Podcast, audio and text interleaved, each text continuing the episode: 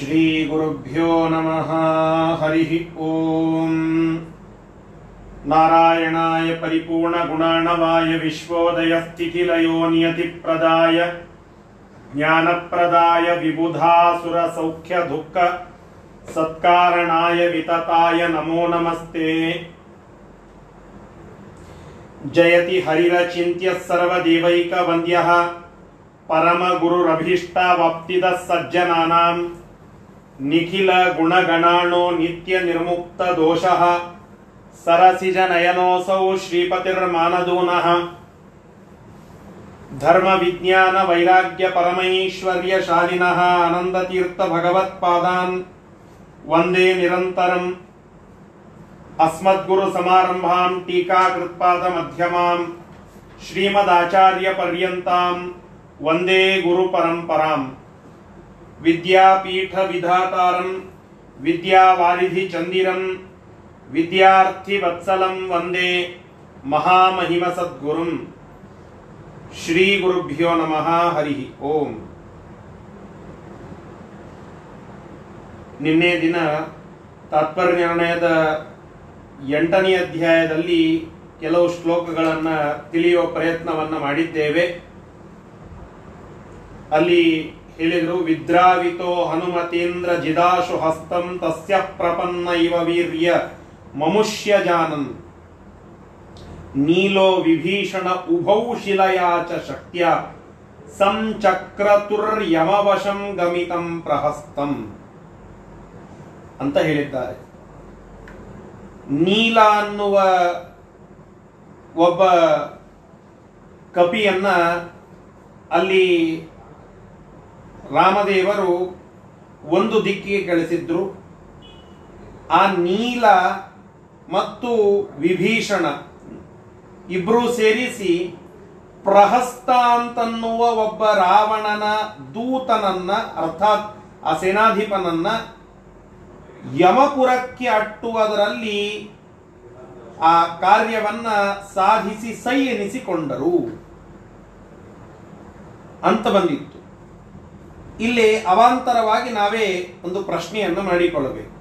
ಏನು ಅಂತಂದ್ರೆ, ವಾಲ್ಮೀಕಿ ರಾಮಾಯಣದಲ್ಲಿ ಪ್ರಹಸ್ತನನ್ನ ನೀಲ ಸಂಹಾರ ಮಾಡಿದ್ದಾನೆ ಅಂತ ಬಂದಿದೆ. ಮತ್ತೆ ಮಹಾಭಾರತದಲ್ಲಿಯೂ ಕೂಡ ರಾಮಾಯಣದ ಉಲ್ಲೇಖ ಬಂದಿದೆ ಅಂತ ಹಿಂದೆ ಹೇಳಿದ್ದೇನೆ. ಆ ಮಹಾಭಾರತದಲ್ಲಿ ಉಲ್ಲೇಖವಾದಂತಹ ರಾಮಾಯಣದಲ್ಲಿ ಅದೇ ಪ್ರಹಸ್ತನನ್ನ ವಿಭೀಷಣ ಕೊಂದಿದ್ದಾನೆ ಅಂತ ಬಂದಿದೆ. ನೋಡಿ ಕಾಂಟ್ರಡಿಕ್ಷನ್ ಆಯಿತು. ಎರಡು ಬೇರೆ ಬೇರೆ ಗ್ರಂಥಗಳು, ವಾಲ್ಮೀಕಿ ಋಷಿಗಳು ಬರೆದಂತಹ ರಾಮಾಯಣ ಇದೆ. ವ್ಯಾಸರು ಬರೆದಂತಹ ಮಹಾಭಾರತದಲ್ಲಿ ರಾಮಾಯಣದ ಉಲ್ಲೇಖ ಇದೆ. ವಾಲ್ಮೀಕಿ ಋಷಿಗಳು ಬರೆದಂತಹ ರಾಮಾಯಣದಲ್ಲಿ ಪ್ರಹಸ್ತ ಅನ್ನುವ ಆ ರಾವಣನ ದೂತನನ್ನ, ಅರ್ಥಾತ್ ಸೇನಾಧಿಪನನ್ನ ನೀಲ ಅನ್ನುವ ಕಪಿ ಸಂಹಾರ ಮಾಡಿದ್ದಾನೆ ಅಂತ ವಾಲ್ಮೀಕಿ ಋಷಿಗಳು ಬರೆದಿದ್ದಾರೆ. ಮತ್ತೊಂದು ಕಡೆಗೆ ಮಹಾಭಾರತದಲ್ಲಿ ಉಲ್ಲೇಖವಾದಂತೆ ವಿಭೀಷಣ, ಆ ನೀಲ ವಿಭೀಷಣ ಪ್ರಹಸ್ತನನ್ನ ಸಂಹಾರ ಮಾಡಿದ್ದಾನೆ ಅಂತ ಬರುತ್ತದೆ. ಯಾವುದು ಸರಿ ಅಂತ ಒಪ್ಪೋದು ಅದನ್ನ ಆಚಾರ್ಯರು ನಮಗೆ ಇಲ್ಲಿ ತಿಳಿಸ್ತಾ ಹೇಳಿದರು ಏನಂತಂದ್ರೆ, ಉಭೌ ನೀಲೌ ನೀಲೋ ವಿಭೀಷಣ ಉಭೌ ಶಿಲಯಾಚ ಶಕ್ತ್ಯ. ನೀಲನೂ ದೊಡ್ಡದಾದಂತಹ ಒಂದು ಬಂಡೆಗಲ್ಲನ್ನ ತೆಗೆದುಕೊಂಡು ಸಂಹಾರ ಮಾಡಿದ್ದಾನೆ. ಅದೇ ಸಮಯಕ್ಕೆ ವಿಭೀಷಣನೂ ಶಕ್ತಿಯ ಆಯುಧವನ್ನ ತೆಗೆದುಕೊಂಡು ಸಂಹಾರ ಮಾಡಿದ್ದಾನೆ. ಇಬ್ಬರೂ ಸಂಹಾರ ಮಾಡಿದ್ದಾರೆ. ಒಂದು ಕಡೆಗೆ ಒಂದು ರೀತಿಯಿಂದ ಉಲ್ಲೇಖವಾಗಿದೆ ಅಷ್ಟೇ. ಇದನ್ನ ಇಲ್ಲಿ ನಮಗೆ ಆಚಾರ್ಯರು ನಿರ್ಣಯದಲ್ಲಿ ತಿಳಿಸಿಕೊಡುತ್ತಾ ಇದ್ದಾರೆ. ಮುಂದಿನ ಶ್ಲೋಕದಲ್ಲಿ ಆ ಶ್ಲೋಕದ ಸಂದೇಶವನ್ನು ತಿಳಿದುಕೊಳ್ಳಲಿಕ್ಕೆ ಪ್ರಾರಂಭ ಮಾಡೋಣ. ನೀಲಸ್ಯ ನೈವ ವಶಮೇತಿ ಸ ಇತ್ಯಮೋಘ ನೀಲಶ್ಯ ನೈವ ವಶಮೇತಿ ಸ ಇತ್ಯಮೋಘ ಶಕ್ತ್ಯಾ ವಿಭೀಷಣ ಇಮಂ ಪ್ರಜಹಾರ ಸಾಕಂ ಶಕ್ತ್ಯಾ ವಿಭೀಷಣ ಇಮಂ ಪ್ರಜಹಾರ ಸಾಕಂ तस्मिन् हतिङ्गद उपेत्य जघान वज्र तस्मिन् हतिङ्गद उपेत्य जगान वज्र दंष्ट्रम् निपात्य भुवि शीर्षममुष्य मृत्नन्। दंष्ट्रम् निपात्य भुवि शिष्य रमुश्च मृत्नन्। नोडि नीलस्य नैव वशम् इति सः इति अमोघशक्त्या विभीषणः ಇಮಂ ಪ್ರಜಾಹಾರ ಸಾಕಂ. ಮಹಾಭಾರತದಲ್ಲಿ ಏನು ಉಲ್ಲೇಖಿತವಾಗಿದೆಯಲ್ಲ ಏನು? ಪ್ರಹಸ್ತನನ್ನ ವಿಭೀಷಣ ಕೊಂದಾನ ಅಂತ ಏನು ಅಲ್ಲಿ ಉಲ್ಲೇಖ ಇದೆಯಲ್ಲ ಅದು ಸರಿಯಾದದ್ದು. ಯಾಕೆ? ವಿಭೀಷಣನೂ ಅಲ್ಲಿ ಕೊಂದಿದ್ದಾನೆ. ಮತ್ತೆ ನೀಲ ಕೊಂದಿದ್ದಾನೆ ಅಂತ ವಾಲ್ಮೀಕಿ ಋಷಿಗಳು ಹೇಳಿದ್ದಾರಲ್ಲ, ಅದೂ ಸರಿಯಾದದ್ದೇ. ನೀಲ ಬಂಡೆಗಲ್ಲನ್ನ ತೆಗೆದುಕೊಂಡು ಆ ಪ್ರಹಸ್ತನನ್ನ ಸಂಹಾರ ಮಾಡಲಿಕ್ಕೆ ಹೋಗ್ತಾನೆ.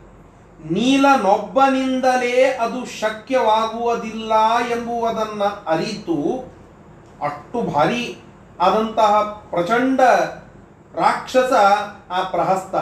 ಅವನನ್ನ ಕೊಲ್ಲಲಿಕ್ಕೆ ನೀಲನೊಬ್ಬನಿಂದಲೇನೆ ಸಾಧ್ಯ ಇಲ್ಲ ಅಂತ ಹೇಳಿ ನೀಲ ಬಂಡೆಗಲ್ಲನ್ನು ತೆಗೆದುಕೊಂಡು ಹೋದರೆ ಹಿಂದೆ ವಿಭೀಷಣ ಶಕ್ತಿ ಅನ್ನುವ ಅಮೋಘವಾದ ಆಯುಧವನ್ನು ತೆಗೆದುಕೊಂಡು ಹೋಗಿ ಇಬ್ಬರೂ ಸೇರಿ ಪ್ರಹಾರ ಮಾಡಿದಾಗ ಪ್ರಹಸ್ತ ಸಾಯ್ತಾನೆ. ಇದು ವಾಲ್ಮೀಕಿ ರಾಮಾಯಣ ಮತ್ತು ವ್ಯಾಸರ ಭಾರತದಲ್ಲಿ ಬರುವ ಕಾಂಟ್ರಡಿಕ್ಷನ್ ಅನ್ನ ಕ್ಲಿಯರ್ ಮಾಡೋದು. ಇದಕ್ಕೆ ತಾತ್ಪರ್ಯ ನಿರ್ಣಯ ಅಂತ ಕರೀತಾರೆ. ಇದೇ ಉದ್ದೇಶ. ಎರಡು ಗ್ರಂಥಗಳಲ್ಲಿ ಬರುವ ವ್ಯತ್ಯಾಸಗಳನ್ನ ನಿರ್ಣಯ ಮಾಡಿ ಇದಮಿತ್ತಂ ಅಂತ ತಿಳಿಸುವುದೇ ತಾತ್ಪರ್ಯ ನಿರ್ಣಯದ ಕಾರ್ಯ. ಅದನ್ನ ಆಚಾರ್ಯರು ಮಾಡಿದ್ದನ್ನ ಇಲ್ಲಿ ನಾವು ನೋಡಬಹುದು. ಹಾಗೆ ವಿಭೀಷಣ ಮತ್ತು ನೀಲ ಇಬ್ಬರೂ ಸೇರಿಸಿ ಆ ಪ್ರಹಸ್ತನನ್ನ ಯಮಪುರಕ್ಕೆ ಅಟ್ಟುತ್ತಾರೆ. ಅನಂತರದಲ್ಲಿ ಇತ್ತ ಅಂಗದ ಅಲ್ಲಿಗೆ ಬಂದು ವಜ್ರದಂಷ್ಟ್ರ ಅಂತನ್ನುವ ಆ ರಾವಣ ಕಳಿಸಿದ ಸೇನಾಧಿಪನ ಮೇಲೆ ಅಟ್ಯಾಕ್ ಮಾಡುತ್ತಾನೆ, ಆಕ್ರಮಣ ಮಾಡುತ್ತಾನೆ. ಆ ವಜ್ರ ದಂಷ್ಟ್ರ ಅಂತನ್ನುವ ವ್ಯಕ್ತಿಯನ್ನ ನೆಲಕ್ಕೆ ಕುಟ್ಟಿ ಅವನನ್ನ ಸಂಹಾರ ಮಾಡುವುದರಲ್ಲಿ ಪೂರ್ಣವಾಗಿ ಯಶಸ್ಸನ್ನ ಸಾಧಿಸ್ತಾನೆ ಅಂಗದ ಅಂತ ನಾವಿಲ್ಲಿ ತಿಳಿದುಕೊಳ್ಳಬೇಕು. ಹೀಗೆ ನೀಲ ಮತ್ತು ವಿಭೀಷಣರಿಂದ ಪ್ರಹಸ್ತನ ಸಂಹಾರ ಅಂಗದನೊಬ್ಬನಿಂದಲೇನೆ ಆ ಮ್, ವಜ್ರದಂಷ್ಟ್ರನ ಒಂದು ಸಂಹಾರ.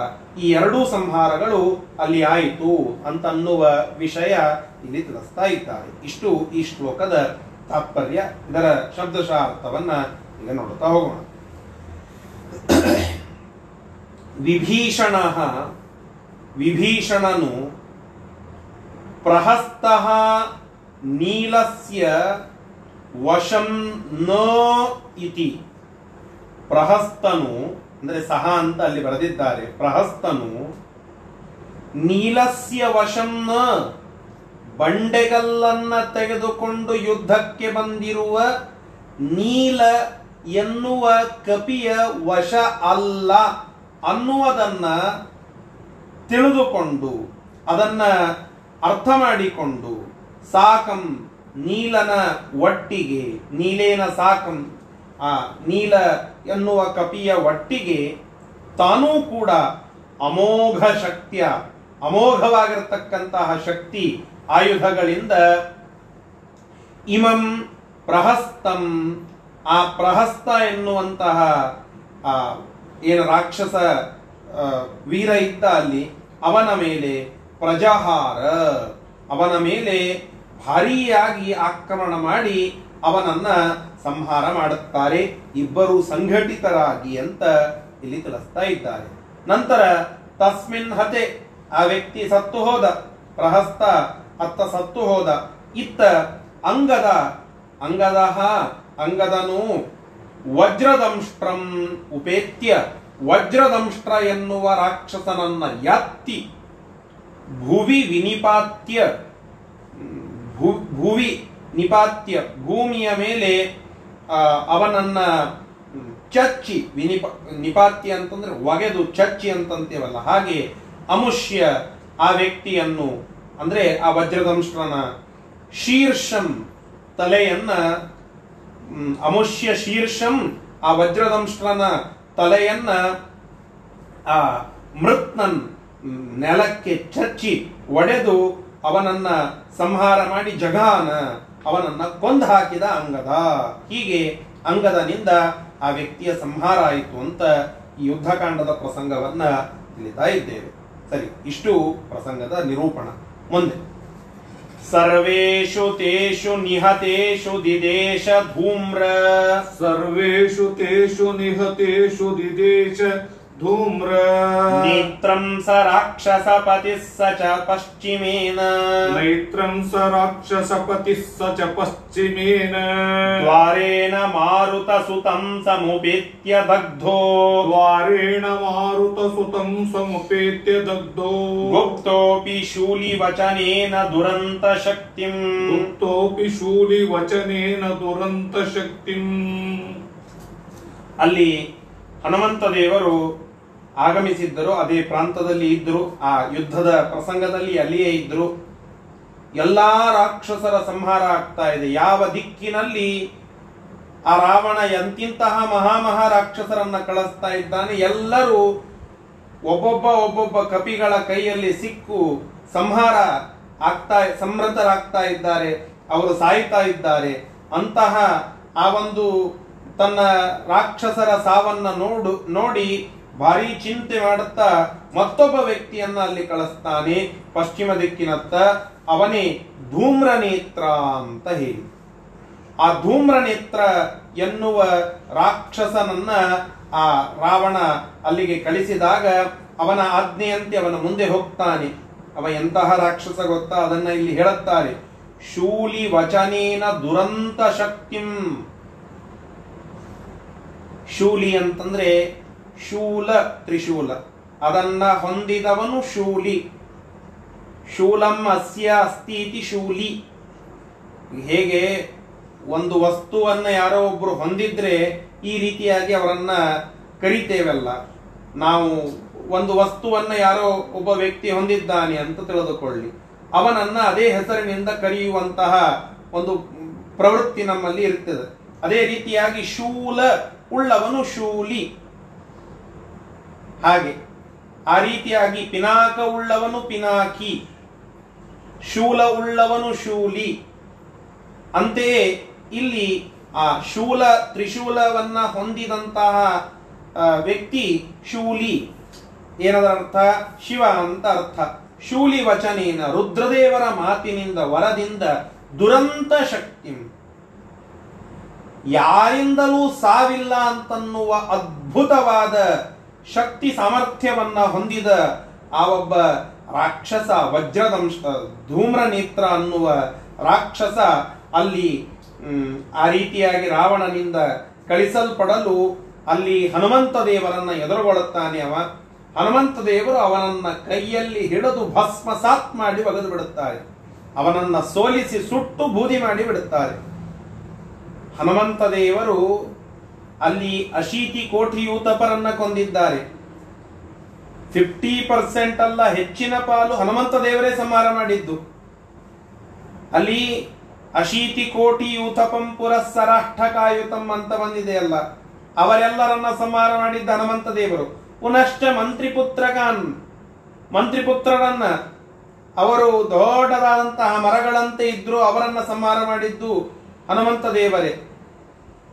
ಮುಂದೆ, ಆ ಬಲಾಗ್ರಗಾಮಿನಸ್ತತಾ ಸಶರ್ವವಾಕ್ ಸುಗರ್ವಿತಾನ್ ಬಲಾಗ್ರಗಾಮಿನಃ ಅಗ್ರಗಾಮಿಗಳಾಗಿರತಕ್ಕಂತಹ ಬಲಿಷ್ಠರು ಆದಂತಹ ಅನೇಕ ಜನ ಭಾರಿಯಾದಂತಹ ಸೇನಾಧಿಪರು ಬಂದರು, ಅವರನ್ನು ಸಂಹಾರ ಮಾಡಿದ್ದು ಹನುಮಂತ ದೇವರೇ. ಅಕ್ಷಕುಮಾರನನ್ನ ಸಂಹಾರ ಮಾಡಿದ್ದು ಹನುಮಂತ ದೇವರೇ. ಇಲ್ಲಿ ಮತ್ತೆ ಈ ಯುದ್ಧ ಪ್ರಸಂಗದಲ್ಲಿ ಇಲ್ಲಿ ಅನೇಕ ಜನರನ್ನ ಸಂಹಾರ ಮಾಡಲಿಕ್ಕೆ ಅಣಿಯಾಗ್ತಾ ಇದ್ದಾರೆ ಹನುಮಂತ ದೇವರು. ಅವರಲ್ಲಿ, ಆ, ಜೀವವನ್ನ ಬಿಟ್ಟಂತವರು, ಅಂದ್ರೆ ಅವರ ಮೂಲಕವಾಗಿ ಜೀವತ್ಯಾಗವನ್ನ ಮಾಡಿದಂತವರು, ದೇಹತ್ಯಾಗವನ್ನ ಮಾಡಿದಂತಹ ಮೊಟ್ಟ ಮೊದಲ ವಿಕೆಟ್ ಅಂದ್ರೆ ಧೂಮ್ರ ನೇತ್ರ. ಆ ಧೂಮ್ರ ನೇತ್ರ ಸುಟ್ಟು ಬೂದಿಯಾಗಿ ಸಂಹಾರಗೊಂಡ. ಇದನ್ನ ಈ ಶ್ಲೋಕ ನಮಗೆ ತಿಳಿಸಿಕೊಡ್ತಾ ಇದೆ. ಇಷ್ಟು ಈ ಶ್ಲೋಕದ ತಾತ್ಪರ್ಯ. ಮತ್ತೆ ಮುಂದೆ ಏನಾಯಿತು ಅನ್ನೋದನ್ನ ಮುಂದಿನ ಶ್ಲೋಕದಲ್ಲಿ ನೋಡೋಣ. ಸರ್ವೇಷು ತೇಷು ನಿಹತೇಷು.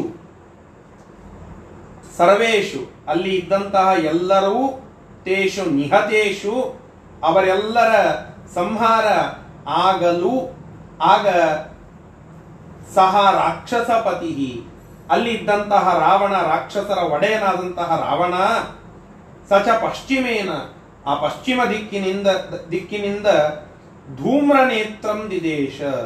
ಧೂಮ್ರನೇತ್ರ ಅನ್ನುವ ಒಬ್ಬ ರಾಕ್ಷಸನಿಗೆ ಆದೇಶ ಮಾಡುತ್ತಾನೆ, ಅಲ್ಲಿಗೆ ಹೋಗು. ಅಂತ ಹೇಳಿ ದ್ವಾರೇನ, ಅಲ್ಲಿ ದ್ವಾರದಿಂದ ಮಾರುತ ಸುತಂ ಸಮುಪೇತ್ಯ. ಮಾರುತ ಸುತ ಅಂತಂದ್ರೆ ವಾಯುದೇವರ ಅವತಾರರಾಗಿರ್ತಕ್ಕಂತಹ ಹನುಮಂತ ದೇವರನ್ನ ಸಮುಪೇತ್ಯ ಎದುರುಗೊಂಡು ಯುದ್ಧ ಮಾಡಲಿಕ್ಕೆ ಅಂತ ಪ್ರಾರಂಭ ಮಾಡುತ್ತಾನೆ ಆತ. ಆ ಯುದ್ಧದಲ್ಲಿ ಅವನು ಸೋತು, ದಗ್ಧೋ, ದಗ್ಧ, ಚುಟ್ಟು ಬೂದಿಯಾಗಿ ಬಿಟ್ಟ. ಅವನನ್ನ ಸೋಲಿಸಿ ಅವನ ದೇಹವನ್ನು ಸುಟ್ಟು ಬೂದಿ ಮಾಡಿ ಬಿಡುತ್ತಾರೆ ಹನುಮಂತ ದೇವರು. ಅವ ಎಂತವನಾಗಿದ್ದಾನೆ ಅಂತ ಕೇಳಿದ್ರೆ ಶೂಲಿ ವಚನೇನ ರುದ್ರದೇವರ ಮಾತಿನಿಂದ ದುರಂತ ಶಕ್ತಿ. ಯಾವ ಅಡೆತಡೆಗಳೂ ಇಲ್ಲದೆ ತಾನು ಜೀವಂತನಾಗಿರುವಂತಹ ಒಂದು ಸಾಮರ್ಥ್ಯ ಹೊಂದಿದ್ದ. ಯಾರಿಂದಲೂ ಸೋಲಿಲ್ಲ, ಯಾರಿಂದಲೂ ಸಾವಿಲ್ಲ. ಸೋಲು, ಸಾವು ಇವು ಎರಡನ್ನೂ ಗೆದ್ದ ಎಣೆಯಿರದ ಸಾಮರ್ಥ್ಯ ಹೊಂದಿದ್ದಾನೆ ಅಂತ ಬರೀತಾರೆ. ಅಷ್ಟು ಭಾರೀ ಶಕ್ತಿ ಉಳ್ಳ ಆ ಶೂಲಿ ವಚನದಿಂದ ಅವಧ್ಯನಾಗಿದ್ದ ಗುಪ್ತೋಪಿ, ಅದರಿಂದ ಗುಪ್ತನಾಗಿದ್ದ ಅಂದ್ರೆ ರಕ್ಷಿತನಾಗಿ ಇದ್ದಂತಹ ಆ ಧೂಮ್ರನೇತ್ರನನ್ನ ಹನುಮಂತ ದೇವರು ಕೊಲ್ತಾರೆ. ಇದರಿಂದ ಏನು ಗೊತ್ತಾಗ್ತದೆ ಹೇಳಿ? ರುದ್ರದೇವರ ಮಾತು ಅದು ಮಾನ್ಯ. ಆದರೆ ಈಗ ನಮ್ಮ ಮನೆಯಲ್ಲಿ ಯಾವುದೋ ಒಂದು ವಿಷಯ ನಾನು ಹೇಳಿರುತ್ತೇನೆ ನನಗಿಂತ ಚಿಕ್ಕವರು ಆ ಮಾತನ್ನ ಚೇಂಜ್ ಮಾಡುವ ಸಾಮರ್ಥ್ಯ ಅವರಿಗೆ ಇಲ್ಲ ಅಂದ್ರೆ ನನಗಿಂತ ಹಿರಿಯರಾಗಿರ್ತಕ್ಕಂಥವರಿಂದ, ಏ, ಆ ವ್ಯಕ್ತಿ ಮಾತು ಹೇಳಿದ್ದಾನೆ, ಅದನ್ನು ನಾನು ಚೇಂಜ್ ಮಾಡ್ತಾ ಇದ್ದೇನೆ, ಅವನಿಗೆ ನಾನು ಹೇಳುತ್ತೇನೆ ಅಂತ ಹೇಳಬಹುದಲ್ಲ. ಹಾಗೆ ಹನುಮಂತ ದೇವರು ರುದ್ರದೇವರ ಮಾತನ್ನು ಚೇಂಜ್ ಮಾಡಬಲ್ಲಂತಹ ರುದ್ರದೇವರಿಂದ ಮಾನ್ಯರಾದ ವ್ಯಕ್ತಿಗಳು. ಅಂತಹ ಆ ಹನುಮಂತ ದೇವರು ಹನುಮಂತ ದೇವರ ಸ್ತೋತ್ರದಲ್ಲಿ ಹೇಳುತ್ತೇವಲ್ಲ ನಾವು, ಒಂದೇ ತಂತ್ವಾಸು ಪೂರ್ಣ ಪ್ರಮತಿ ಅನುದಿನ ಸೇವಿತಂ ದೇವರುಂದೈಹಿ ದೇವರುಂದೈಹಿ ಅನುದಿನ ಸೇವಿತಂ. ದೇವತೆಗಳ ವೃಂದದಿಂದ ಒಬ್ಬ ರುದ್ರದೇವರಲ್ಲ ತೈತ್ಯ ಕೋಟಿ ದೇವತೆಗಳ ಒಂದು ವೃಂದ ಏನಿದೆ, ಆ ವೃಂದದಿಂದ ಅನುದಿನ ಸೇವಿತಂ, ನಿತ್ಯದಲ್ಲಿ ಪರಿಸೇವಿತರಾಗಿರ್ತಕ್ಕಂಥವರು ಆ ಹನುಮಂತ ದೇವರು. ಮತ್ತೆ ರುದ್ರದೇವರಿಗೆ ಪ್ರತ್ಯೇಕವಾಗಿ ಹೇಳಬೇಕು ಅಂತನ್ನುವ ಪ್ರಶ್ನೆ ಇಲ್ಲ. ಕಿಂಕರ ಶಂಕರಾದ್ಯಾಹ. ಶಂಕರಾದ್ಯಾಹ ಕಿಂಕರಾಹ. ಎಲ್ಲ ಶಂಕರರೇ ಮೊದಲಾದಂತಹ ದೇವತೆಗಳು ಈ ಹನುಮಂತ ದೇವರ ಕಿಂಕರರು ಅಂತ ನಮಗೆ ತಿಳಿಸಿಕೊಡುತ್ತಾ ಇದ್ದಾರೆ. ರುದ್ರದೇವರೆಲ್ಲ ಅವರು ಹನುಮಂತ ದೇವರ ಸ್ತೋತ್ರದಲ್ಲಿ ಸದಾಕಾಲ ರಥರಾದಂತಹ ಪರಮ ವೈಷ್ಣವರು. ಅಂತಹ ಆ ರುದ್ರದೇವರು ಅವರು ಕೊಟ್ಟಿರುವ ವಚನವನ್ನು ಒಂದು ರೀತಿಯಿಂದ ಉಲ್ಲಂಘನ ಆಗಿ ಅದಕ್ಕೆ ಮೇಲ್ಮಟ್ಟದ ಒಂದು ನಿರ್ಣಯ ಆಗಬೇಕು, ಆ ವ್ಯಕ್ತಿಯ ಸಂಹಾರ ಆಗಬೇಕು ಅಂತಾದರೆ ಹನುಮಂತ ದೇವರ ಜೀವೋತ್ತಮತ್ವ ಇಲ್ಲಿ ಪ್ರತಿಪಾದನ ಆಗ್ತಾ ಇದೆ. ಅದನ್ನ ಆಚಾರ್ಯರು ನಮಗೆ ತಿಳಿಸಿಕೊಡುತ್ತಾ ಇದ್ದಾರೆ. ಇಷ್ಟು ಈ ಶ್ಲೋಕದಲ್ಲಿ ನಾವು ಅರ್ಥ ಮಾಡಿಕೊಳ್ಳಬೇಕಾದಂತಹ ಅಂಶ ಅಂತ ತಿಳಿದುಬೇಕು ಮುಂದೆ. ಅಕಂಪನೋಪಿ ರಾಕ್ಷಸೋ अकम्पनोऽपि राक्षसो ನಿಶಾಚರೇಶ ಚೋದಿತಃ निशाचरेश चोदितः ಉಮಾಪತೇರ್ವರೋದ್ಧತಃ उमापतिर्वरोद्धतः ಕ್ಷಣಾರ್ಧತೋ ಹನುಮತ क्षणाब्दतो हनुमता ಹನುಮಂತ ದೇವರು ತಮ್ಮ ಆ ಸರಣಿಯನ್ನ ಮುಂದುವರೆಸ್ತಾರೆ. ಅಂದ್ರೆ ಸಂಹಾರದ ಸರಣಿಯನ್ನ ಮುಂದುವರೆಸ್ತಾರೆ. ಅಷ್ಟೆಲ್ಲ ಜನರ ಸಂಹಾರ ಆಗಿದೆ. ಇಲ್ಲಿ ಈ ಧೂಮ್ರನೇತ್ರನ ಸಂಹಾರವನ್ನ ಮಾಡಿದ್ರು. ಅದನ್ನ ಮುಂದುವರಿಸಿ ಮತ್ತೊಬ್ಬ ರಾಕ್ಷಸನನ್ನ ಅಲ್ಲಿ ಆ, ರಾವಣ ಕಳಿಸ್ತಾನೆ. ಹನುಮಂತನನ್ನ ಕೊಲ್ಲಬೇಕು. ಇದು ಒಂದು ಅಜೆಂಡಾ. ಕಳಿಸ್ತಾನೆ. ಯಾರನ್ನ ಕಳಿಸ್ತಾನೆ ಅಂದ್ರೆ ಅಕಂಪನ ಅಂತ ಒಬ್ಬ ರಾಕ್ಷಸ. ಕಂಪನ ಅಂದ್ರೆ ನಡಗೋದು. ಅಕಂಪನ ಅಂದ್ರೆ ನಡಗದೇ ಇರುವ, ಅಂದ್ರೆ ಅಷ್ಟು ಭಯರಹಿತನಾಗಿ ಬಲಿಷ್ಠನಾದ ರಾಕ್ಷಸ ಅಂತ ಅರ್ಥ. ಜೀವನದಲ್ಲಿ ಭಯ ಇರಬೇಕು. ಯಾವ ವಿಷಯಕ್ಕೆ ಭಯ ಇರಬೇಕು ಅದಕ್ಕಷ್ಟೇ ಇರಬೇಕು.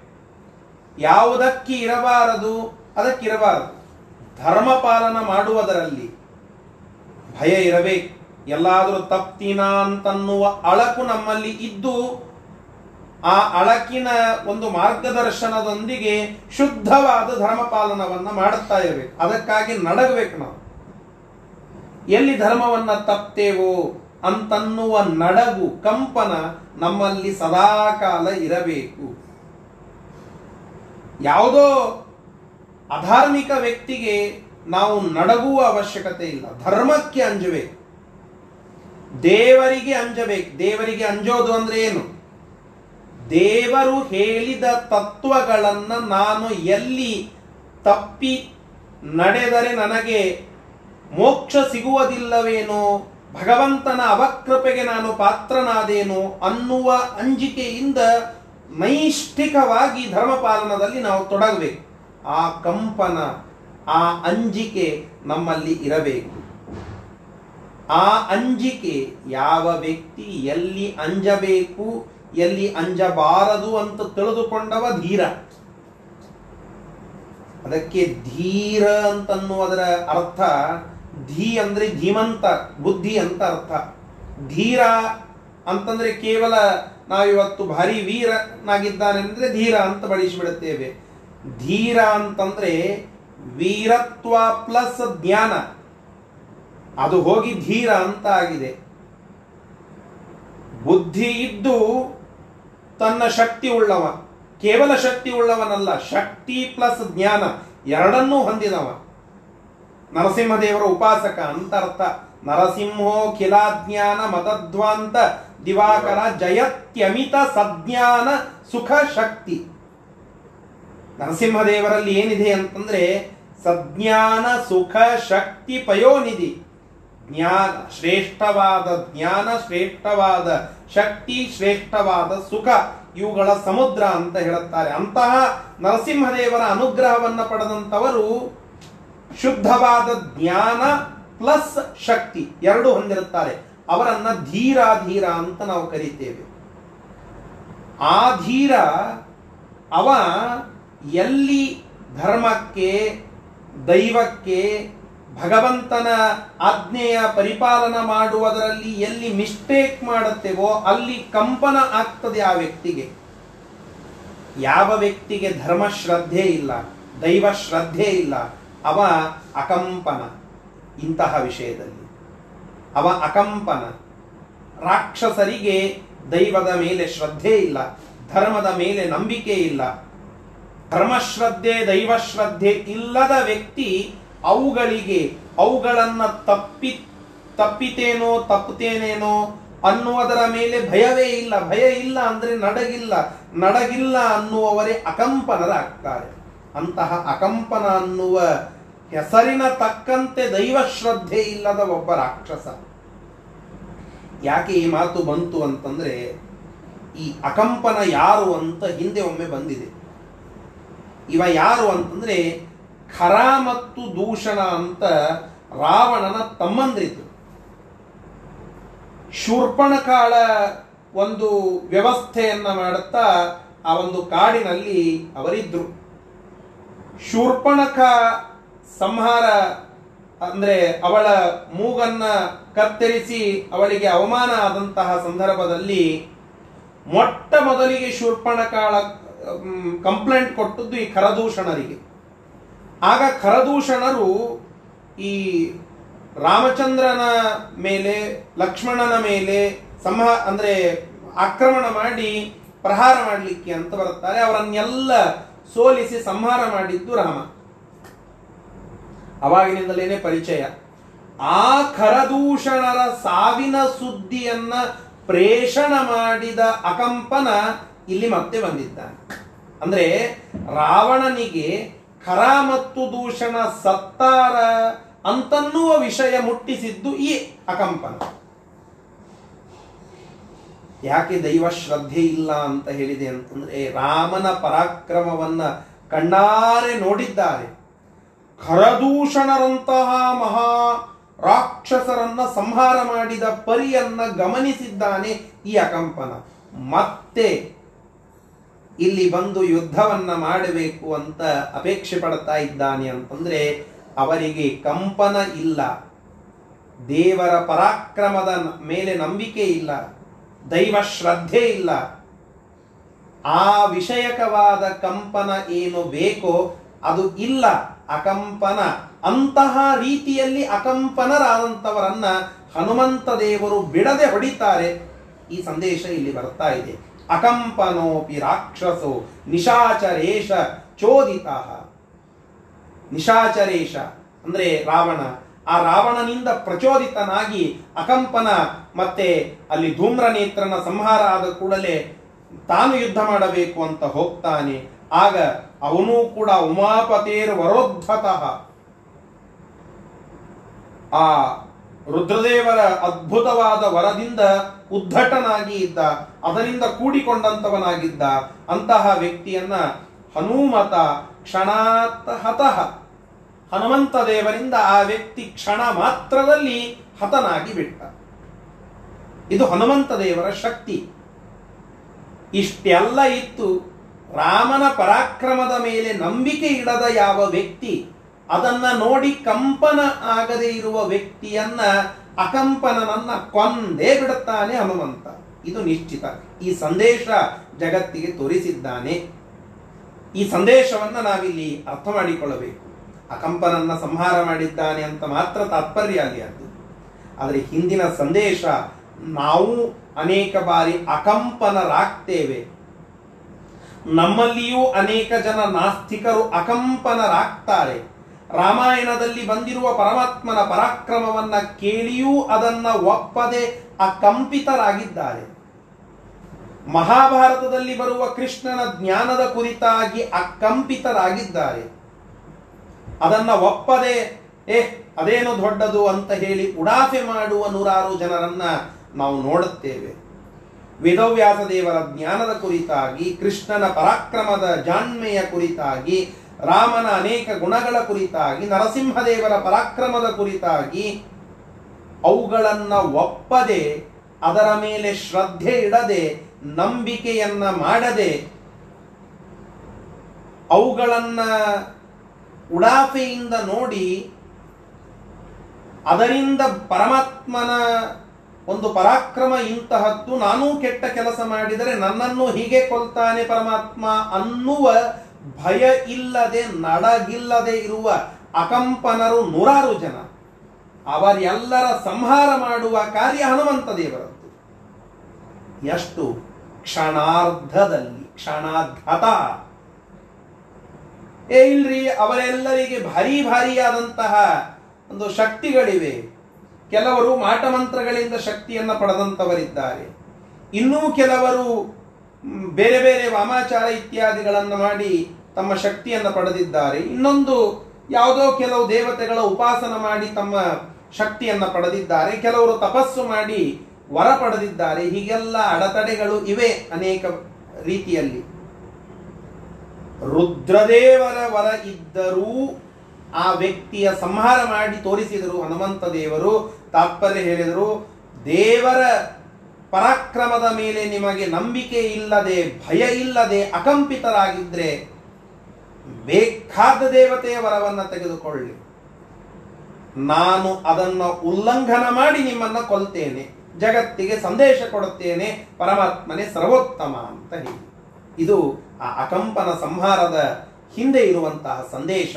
ನಾವು ದೈವದ ಮೇಲೆ ಭಯ ಇರಲಿ, ಅರ್ಥಾತ್ ಶ್ರದ್ಧೆ ಇರಲಿ. ಭಗವಂತನ ಪರಾಕ್ರಮದ ಮೇಲೆ ನಂಬಿಕೆ ಇರಲಿ, ಅರ್ಥಾತ್ ಭಯ ಇರಲಿ. ಅಂದರೆ ನಾವು ಕೆಟ್ಟ ಕೆಲಸಗಳನ್ನು ಮಾಡಿದರೆ ನಾವು ಅಂಜಬೇಕು. ಪರಮಾತ್ಮನಲ್ಲಿ ಪ್ರಾಯಶ್ಚಿತ್ತ ಮಾಡಿಕೊಳ್ಳಬೇಕು, ಪ್ರಾರ್ಥನೆ ಮಾಡಿಕೊಂಡು ಪ್ರಾಯಶ್ಚಿತ್ತವನ್ನು ಮಾಡಿಕೊಳ್ಳಬೇಕು. ಎಂಬುವ ಒಂದು ಕಾನ್ಶಿಯಸ್ನೆಸ್ ನಮ್ಮಲ್ಲಿ ಇರಬೇಕು. ಅದನ್ನು ಬಿಟ್ಟು ಉದ್ಧಟರಾಗಿ, ಅಕಂಪಿತರಾಗಿ ನನ್ನನ್ನು ಯಾರು ಕೇಳುವವರು? ನನಗೆ ಆ ವ್ಯಕ್ತಿಯ ವರ ಇದೆ ಅಂತ ನೀವೇನಾದರೂ ಹಾರಾಡಿದರೆ ನಿಮ್ಮನ್ನ ನಾನು ಕೊಂದೇ ಬಿಡುತ್ತೇನೆ ಅಂತನ್ನುವ ಹನುಮಂತ ದೇವರ ಸಂದೇಶ ಇಲ್ಲಿ ವ್ಯಕ್ತವಾಗ್ತಾ ಇದೆ. ಇದು ಈ ಶ್ಲೋಕದ ತಾತ್ಪರ್ಯ ಮತ್ತು ಸಂದೇಶ. ಇದರ ಶಬ್ದಶಃ ಅರ್ಥವನ್ನ ಈಗ ತಿಳಿಯೋಣ. ಅಕಂಪನಃ ಅಪಿ ರಾಕ್ಷಸ. ಅಕಂಪನ ಎನ್ನುವ ವ್ಯಕ್ತಿಯು ಕೂಡ ಅವನು ರಾಕ್ಷಸ. ಅವನು ನಿಶಾಚರೇಶ ಚೋದಿತ ನಿಶಾಚರ ನಿಶಾಚರ ಅಂತಂದ್ರೆ ರಾಕ್ಷಸರು, ಅವರ ಈಶಾ ಅಂತಂದ್ರೆ ಒಡೆಯ, ಆ ರಾಕ್ಷಸರ ಒಡೆಯ ಅಂತಂದ್ರೆ ರಾವಣ, ಅವನಿಂದ ಚೋದಿತ ಪ್ರಚೋದಿತ, ಅವರಿಂದ ಆ ರಾವಣನಿಂದ ಪ್ರಚೋದನೆಗೆ ಒಳಪಟ್ಟು ಮೋಟಿವೇಟ್ ಆಗಿ ಅಲ್ಲಿಗೆ ಬಂದಿದ್ದಾನೆ. ಅವನು ಉಮಾಪತೇಹೇ ವರೋ ವರೋದ್ಧತಃ. ಉಮಾಪತಿಯ ವರದಿಂದ ಭಾರಿ ಪ್ರಚಂಡನಾಗಿ ಬೆಳೆದಿದ್ದ ಅಂತಹ ಆ ರುದ್ರದೇವರ ವರವನ್ನ ಹೊಂದಿ ಅವಧ್ಯನಾಗಿದ್ದಂತಹ ಆ ವ್ಯಕ್ತಿ ಹನುಮತ, ಹನುಮಂತ ದೇವರಿಂದ ಕ್ಷಣಾತ್ ಹತಃ, ಕ್ಷಣ ಮಾತ್ರದಲ್ಲಿ ಹತನಾಗಿ ಹೋಗಿಬಿಟ್ಟ, ಸತ್ತು ಹೋದ ಅಂತ ತಾತ್ಪರ್ಯವನ್ನ ಇಲ್ಲಿ ನಮಗೆ ತಿಳಿಸಿಕೊಡುತ್ತಾ ಇದ್ದಾರೆ. ಸರಿ, ಮುಂದೆ. ಅಥಾತ್ರ ಸಂಪ್ರದೀಪಿತೈ अतास्त्र सम्प्रदीप्ततै ಸಮಸ್ತ ಶೋಮಹೋಲ್ಮುಖೈ समस्तशो महोल्मुखैः ರಘು ಪ್ರವೀರ ಚೋದಿತ रघुप्रवीरचोदिताः ಪುರಂ ನಿಶಿಸ್ವದಾಹಯನ್ पुरं निशिस्वदाहयन् ಅಲ್ಲಿ ಅನೇಕ ಶಸ್ತ್ರಗಳ ಬಳಕೆಯನ್ನ ಮಾಡಲಾಯಿತು ಅಸ್ತ್ರಗಳನ್ನ ಪ್ರಜ್ವಲನ ಮಾಡಲಾಯಿತು. ಮಾಡಿ ಆ ರಘುವೀರನಾದಂತಹ, ರಘುಶ್ರೇಷ್ಠನಾದಂತಹ ಪರಮಾತ್ಮನ ಅನುಗ್ರಹದಿಂದ, ಅವನ ಪ್ರೇರಣೆಯಿಂದ ಕಪಿಗಳು ಅಸ್ತ್ರಗಳಿಂದ ಚೆನ್ನಾಗಿ ಆ ದೀಪನವನ್ನ ಮಾಡಿ ಅಗ್ನಿಯ ಅಸ್ತ್ರಗಳನ್ನ ಹೊತ್ತಿಸಿ ಅಗ್ನಿಯ ಅಸ್ತ್ರ ಅಂದ್ರೆ ಅಗ್ನಿ ಅಸ್ತ್ರವನ್ನ ಹೊತ್ತಿಸಿ ದೊಡ್ಡ ದೊಡ್ಡದಾದಂತಹ ಲಂಕಾಪಟ್ಟಣದಲ್ಲಿ ಪಂಜುಗಳಿದ್ವು ಪಂಜು ಅಂತಂದ್ರೆ ಟೆಂಟ್ಗಳು. ಅವುಗಳನ್ನೇ ಅಖಂಡವಾಗಿ ಸುಟ್ಟು ಹಾಕಿಬಿಟ್ಟು ಇದು ಕಪಿ ಸೈನ್ಯದ ಪರಾಕ್ರಮ. ರಾಮದೇವರ ಪ್ರೇರಣೆ ಹನುಮಂತ ದೇವರ ಒಂದು ಪ್ರೇರಣೆ, ಇವೆರಡರ ಬಲದಿಂದ ಸರ್ವೋತ್ತಮ ಜೀವೋತ್ತಮರ ಅನುಗ್ರಹ ನಮ್ಮ ಮೇಲೆ ಇತ್ತು ಅಂತಂದ್ರೆ ದುಷ್ಟ ಶಕ್ತಿಯ ಸಂಹಾರವನ್ನ, ಅದರ ದಮನವನ್ನ ಭಾರಿ ಸರಳವಾಗಿ ಮಾಡಿ ತೋರಿಸಬಹುದು. ಯಾರು? ಒಬ್ಬ ಕಪಿ ಆದರೂ ಅಡ್ಡಿ ಇಲ್ಲ ಮಾಡಿ ತೋರಿಸ್ಲಿಕ್ಕೆ ಸಾಧ್ಯ. ಈ ಸಂದೇಶ ನಮಗೆ ಇಲ್ಲಿ ಸಿಗ್ತಾ ಇದೆ. ನಾವು ಅನೇಕ ಬಾರಿ ಸಂಘಟನೆ ಮಾಡುವಾಗ ಈ ವಿಚಾರಗಳನ್ನು ಮೆಲಕ್ ಹಾಕ್ತಾ ಇರುತ್ತೇವೆ. ನಾವೇನು ಬ್ರಾಹ್ಮಣರು ಅಥವಾ ಯಾವುದೋ ಹಿಂದೂಗಳು ನಮ್ಮಿಂದ ಏನಾಗ್ತದೆ? ಕ್ಷಾತ್ರ ಶಕ್ತಿ ಇಲ್ಲ. ನಾವೇನು ಮಾಧ್ವರು? ನಮ್ಮಿಂದ ಏನಾಗ್ತದೆ? ಅಷ್ಟು ದೊಡ್ಡದಾದಂತಹ ನಮ್ಮಲ್ಲಿ ಸಂಘಟನೆ ಇಲ್ಲ, ನಮ್ಮಲ್ಲಿ ಜನಬಲ ಇಲ್ಲ, ಹಣಬಲ ಇಲ್ಲ. ಈ ಎಲ್ಲ ಬಲಗಳ ರಾಹಿತ್ಯವನ್ನು ನಾವು ಮೆಲಕ್ ಹಾಕಿ ಅಳತಾ ಇರುತ್ತೇವೆ. ಕಪಿಗಳು ಸಂದೇಶ ಕೊಟ್ಟರು ನಾನೊಂದು ಕಪಿ, ಪ್ರಾಣಿ, ಒಂದು ಗಿಡದಿಂದ ಮತ್ತೊಂದು ಗಿಡಕ್ಕೆ ಹಾರುವುದನ್ನ ಬಿಟ್ಟರೆ ನಮಗೆ ಗೊತ್ತಿಲ್ಲ ಕೆಲಸ. ನಾನೊಬ್ಬ ಪಶುವಾದರೂ ನನ್ನಿಂದ ಹನುಮಂತ ದೇವರು, ಜೀವೋತ್ತಮರು ಪ್ರೇರಣೆ ಮಾಡಿ ಕೆಲಸ ಮಾಡಿಸ್ತಾ ಇದ್ದಾರೆ. ಸರ್ವೋತ್ತಮನಾದಂತಹ ಪರಮಾತ್ಮ ಪ್ರೇರಣೆ ಮಾಡಿ ಕೆಲಸ ಮಾಡಿಸ್ತಾ ಇದ್ದಾನೆ. ಅವರಿಬ್ಬರ ಪ್ರೇರಣೆ ನನಗೆ ಇದ್ದರೆ, ಅವರಿಬ್ಬರ ಒಂದು ಅನುಗ್ರಹ ನನ್ನ ಮೇಲೆ ಇದ್ದರೆ, ಒಬ್ಬ ಕಪಿಯಿಂದಲೂ ಒಂದಿಷ್ಟು ಕಪಿಗಳ ಸೈನ್ಯದಿಂದಲೂ ರಾವಣನಂತಹ ಭಾರೀ ಆದಂತಹ ಲಂಕಾ ಸಾಮ್ರಾಟನ ಒಂದು ಪಟ್ಟಣವನ್ನೇ ಸುಟ್ಟಾಕಿವಲ್ಲ ಸಾಮರ್ಥ್ಯ ನಮ್ಮಲ್ಲಿಯೂ ಬರುತ್ತದೆ. ಹಾಗೆಯೇ ನಾವು ಚಿಂತನ ಮಾಡಬೇಕು. ರಾಮದೇವರ ಸರ್ವೋತ್ತಮನ ಅನುಗ್ರಹ, ಪ್ರೇರಣ. ಹನುಮಂತ ದೇವರು, ಜೀವೋತ್ತಮರು ಅವರ ಒಂದು ಅನುಗ್ರಹ, ಪ್ರೇರಣ. ಹೀಗೆ ಜೀವೋತ್ತಮರ, ಸರ್ವೋತ್ತಮರ ಅನುಗ್ರಹ ಪ್ರೇರಣ ನಮ್ಮ ಮೇಲೆ ಇತ್ತು ಅಂತಂದ್ರೆ ಅನೇಕ ದುಷ್ಟ ಶಕ್ತಿಗಳೇನಿವೆ, ಅವುಗಳನ್ನ ನಾವು ಆ ಮಟ್ಟಿನ ಬಲ ಹೊಂದದೇ ಇದ್ದರೂ ನಮ್ಮನ್ನ ಪ್ರೇರಣ ಮಾಡಿ ಆ ಶಕ್ತಿಗಳನ್ನ, ದುಷ್ಟ ಶಕ್ತಿಗಳನ್ನ ಸುಟ್ಟಾಕುವಂತೆ ಮಾಡುತ್ತಾರೆ ಅವರಿಬ್ಬರು. ಈ ಸಂದೇಶ ಇಲ್ಲಿ ವ್ಯಕ್ತವಾಗ್ತಾ ಇದೆ. ಈ ಎಲ್ಲ ವಿಚಾರಗಳನ್ನ ನಾವು ಕೇವಲ ಒಂದು ಯುದ್ಧ ಅಂತ ತಿಳಿದುಕೊಳ್ಳದೆ ಯುದ್ಧೇ ತ್ವಂ ಸ್ವಧ್ವರೇವ ಪಶುಮಿವ ದಮಯನ್ ವಿಷ್ಣು ಪಕ್ಷದ್ವಿಡೀಶಂ ನಿರ್ಮಗ್ನಂ ನತ್ಯ ಯತ್ನಂ ವಿಜರ ವರಜರ ಸಂಧಿಕಾಯಾತಿ ಸಂಧಿನ್.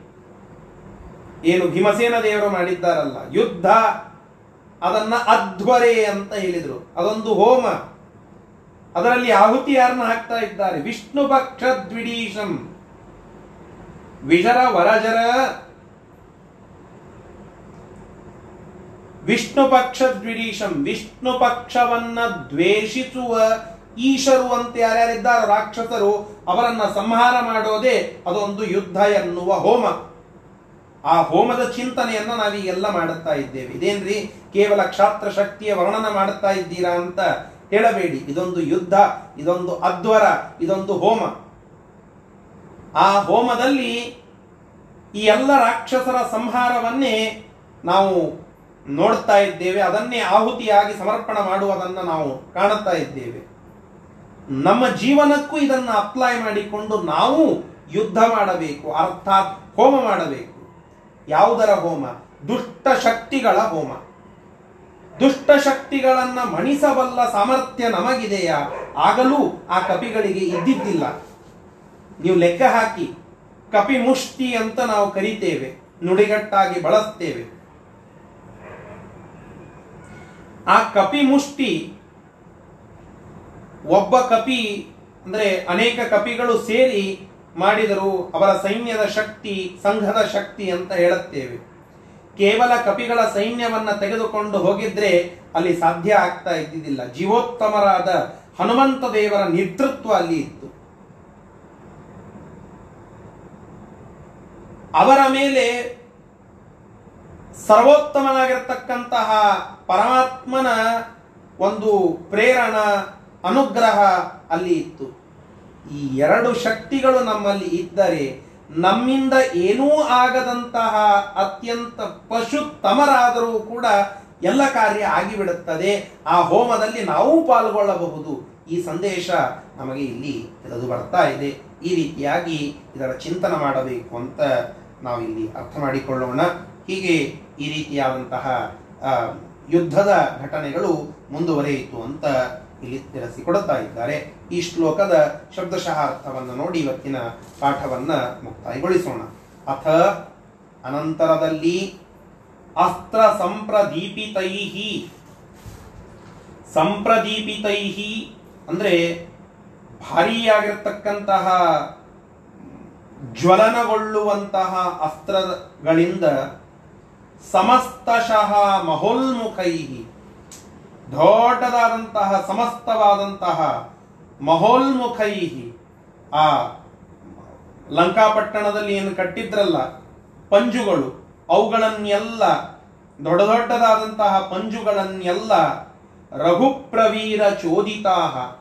ರಘು, ರಘುಕುಲ, ಅಲ್ಲಿಯ ವೀರ ಅಂದ್ರೆ ರಾಮ, ರಘುವೀರ ಅಂದ್ರೆ ರಾಮ, ಪ್ರವೀರ ಅಂದ್ರೆ ಶ್ರೇಷ್ಠನಾದಂತಹ ವ್ಯಕ್ತಿ ಆ ರಘು ಪ್ರ, ಪ್ರವೀರನಾದ ರಾಮನಿಂದ ಚೋದಿತಾಹ ಪ್ರೇರಣೆಯಿಂದ ಪುರಂ ನಿಶಿ ಸ್ವದಾಹಯನ್ ಆ ಲಂಕಾಪಟ್ಟಣವನ್ನ ಅಲ್ಲಿ ಇದ್ದಂತಹ ಎಲ್ಲ ಪಂಜುಗಳನ್ನ, ಮಹೋಲ್ಮುಖಗಳನ್ನ, ಆ ಆಗ್ನೇಯಾಸ್ತ್ರ ಪ್ರಯೋಗದಿಂದ ಕಪಿಗಳು ಸ್ವದಾಹಯನ್ ಅವರೇ ಎಲ್ಲ ಆ ಲಂಕಾಪಟ್ಟಣದಲ್ಲಿ ಇದ್ದ ಪಂಜುಗಳನ್ನ ಸುಟ್ಟು ಹಾಕಿ ಬಿಟ್ರು.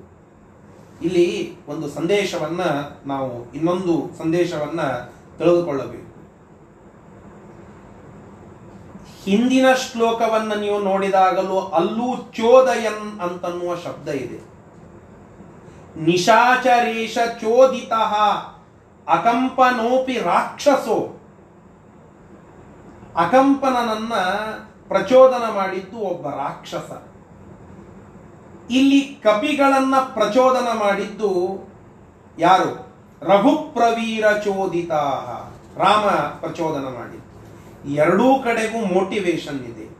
ಯಾರ ಮೋಟಿವೇಶನ್ ಒಳ್ಳೆಯದು ಅನ್ನೋದನ್ನ ಸೂಚ್ಯವಾಗಿ ನಮಗೆ ತಿಳಿಸಿಕೊಡುತ್ತಾ ಇದ್ದಾರೆ. ಸಜ್ಜನರ ಒಂದು ಶಕ್ತಿ ನಮ್ಮನ್ನ ಪ್ರಚೋದನ ಮಾಡುತ್ತು ಅಂತಂದ್ರೆ ನಮ್ಮ ಕೊನೆ ಯಶಸ್ಸಾಗಿ ಇರುತ್ತದೆ. ದುರ್ಜನರ ಒಂದು ಪ್ರಚೋದನೆಗೆ ನಾವು ಒಳಗಾದರೆ ನಮ್ಮ ಕೊನೆ ಅದು ದುರಂತವಾಗಿ ಇರುತ್ತದೆ. ಅಕಂಪನ ಪ್ರಚೋದಿತನಾದದ್ದು ರಾಕ್ಷಸರ ಒಡೆಯನಾದಂತಹ ರಾವಣನಿಂದ. ಅಲ್ಲಿಯೂ ಪ್ರಚೋದನ ಇದೆ ಮೋಟಿವೇಶನ್ ಇದೆ. ಆದರೆ ಯಾರಿಂದ ಮೋಟಿವೇಟ್ ಆದದ್ದು? ಒಬ್ಬ ದುರ್ಜನನಿಂದ ಅಲ್ಲಿ ಮೋಟಿವೇಟ್ ಆದದ್ದು, ರಾಕ್ಷಸನಿಂದ ಮೋಟಿವೇಟ್ ಆದದ್ದು. ಅದರ ಕೊನೆ ಅಕಂಪನ ಸತ್ತು ಹೋದ. ಆದರೆ ಇಲ್ಲಿ ಕಪಿಗಳು ಮೋಟಿವೇಟ್ ಆದದ್ದು ರಾಮನಿಂದ.